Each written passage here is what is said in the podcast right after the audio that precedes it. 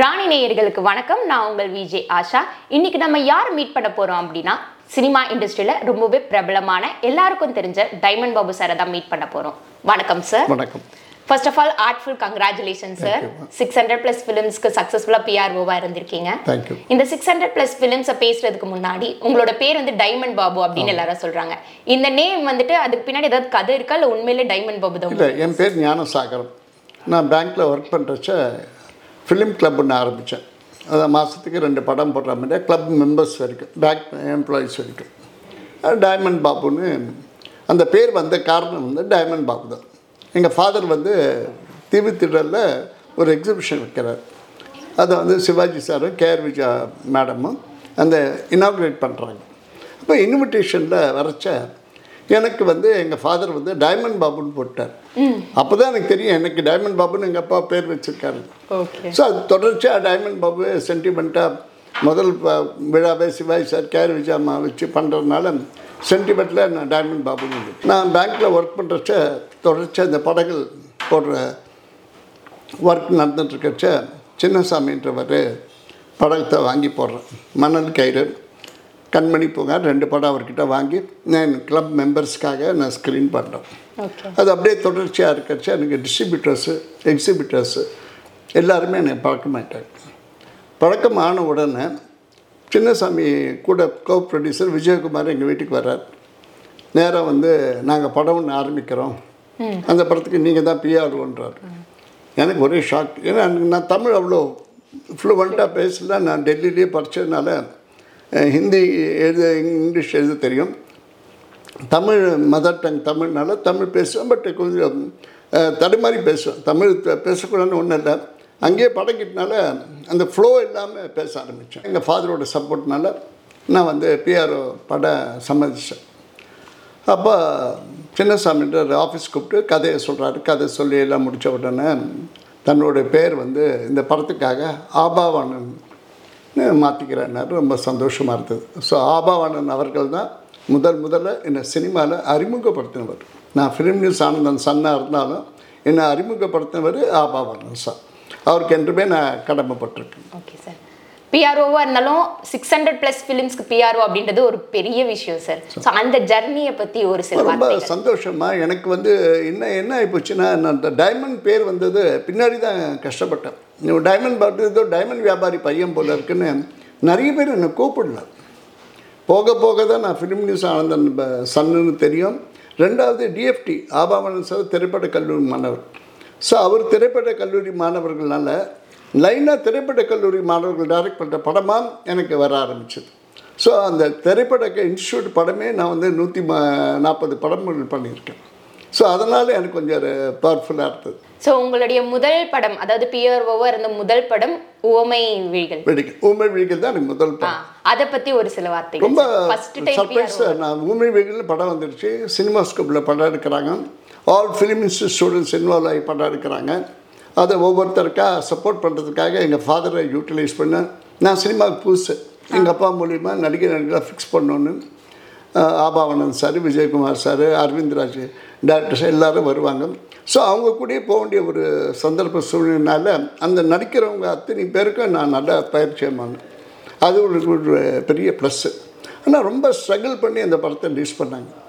Sensor வரைக்கும் அந்த படம் ப்ராப்ளம் ஆகி சென்சாரில் சக்ஸஸ்ஃபுல்லாக வந்து சென்சார் சர்டிஃபிகேட்டே போஸ்டராக போட்டு ரிலீஸ் ஆன முதல் படம் ஊமை விழிகள் சென்டிமெண்ட் நிறைய சொல்லுவாங்க. ஊமை விழிகள் வைக்கிறாங்க? சினிமா ஸ்கோப்பில் எடுக்கிறாங்க.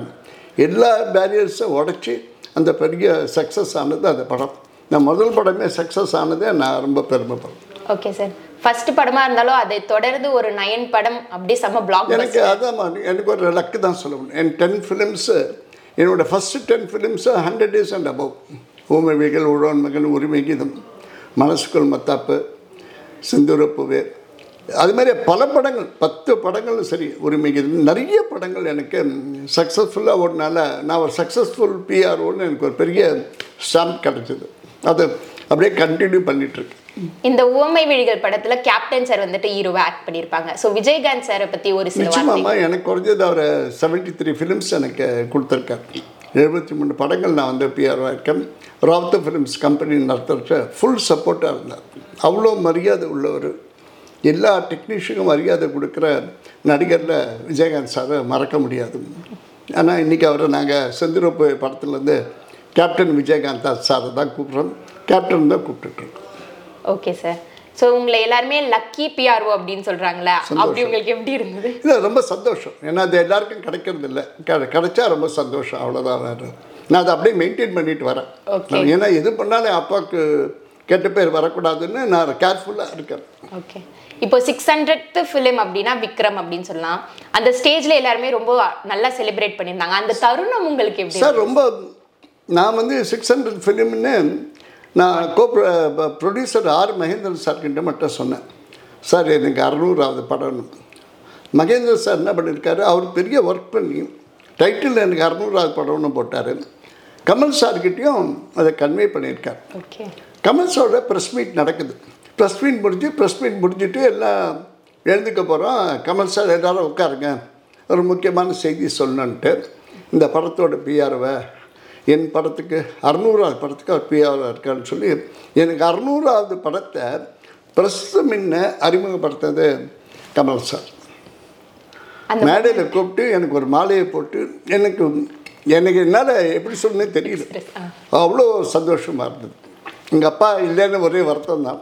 பட் எங்கள் அப்பா ஸ்தானத்தில் அவர் என்னை ஹானர் பண்ணுறது ரொம்ப பெருமையாக இருந்தது. So other than Tamil language வேற என்னென்ன லாங்குவேஜ்ல எனக்கு அது ஒரு பெரிய அதிர்ஷ்டமா தமிழ் தெலுங்கு மலையாளம் கன்னடம் ஹிந்தி இங்கிலீஷ். ஆறு படங்களை சேர்ந்து நான் ஒர்க் பண்ணது இந்த அறநூறு படத்தில் அடங்குறது வந்து எனக்கு ஒரு பெரிய சந்தோஷம். பிரபு சார் சிவாய் ஃபிலிம்ஸ்னால இங்கிலீஷ் படமும் ஒர்க் பண்ணுற ஆப்பர்ச்சுனிட்டி கிடச்சிது. அந்த படத்துக்கு டைட்டில் என் பேர் பார்த்தா இன்னும் சந்தோஷமாக இருக்கு. ஸோ சூப்பர் ஸ்டார் ரஜினிகாந்த் சாரோட நிறைய படத்துக்கு நீங்க பிஆர்ஓவா இருந்திருக்கீங்க.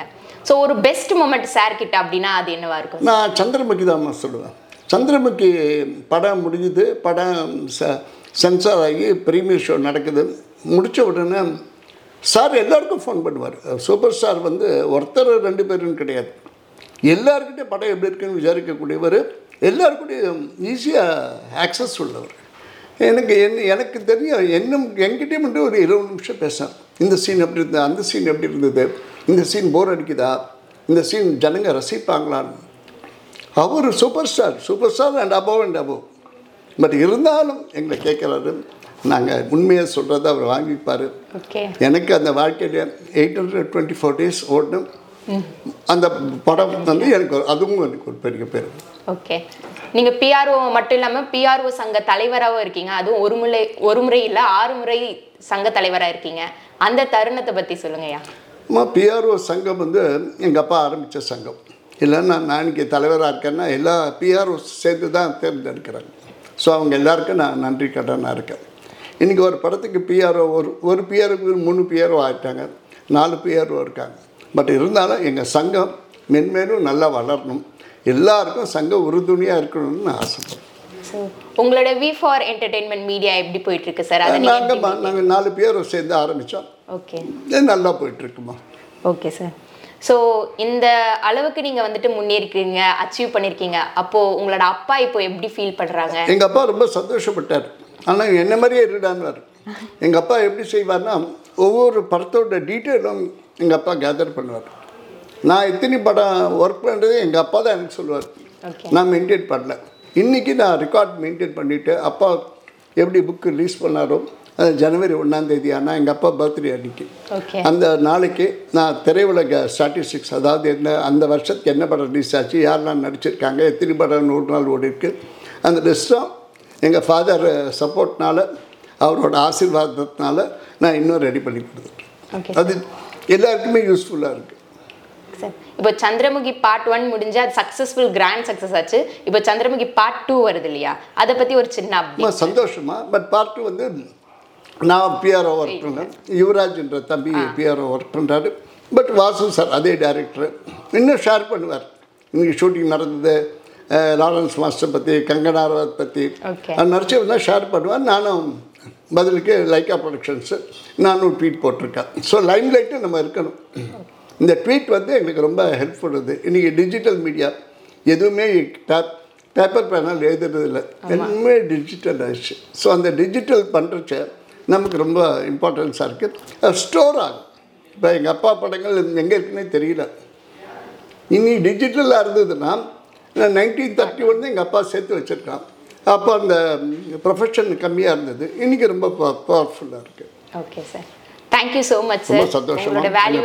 டைம் எங்களுக்கு கொடுத்ததுக்கு. என்னை கூப்பிட்டு ஹானர் பண்ணுறதுக்கு ராணி டீச்சருக்கு நான் என்றென்றும் கடமைப்படுறேன். Thank you thank you so much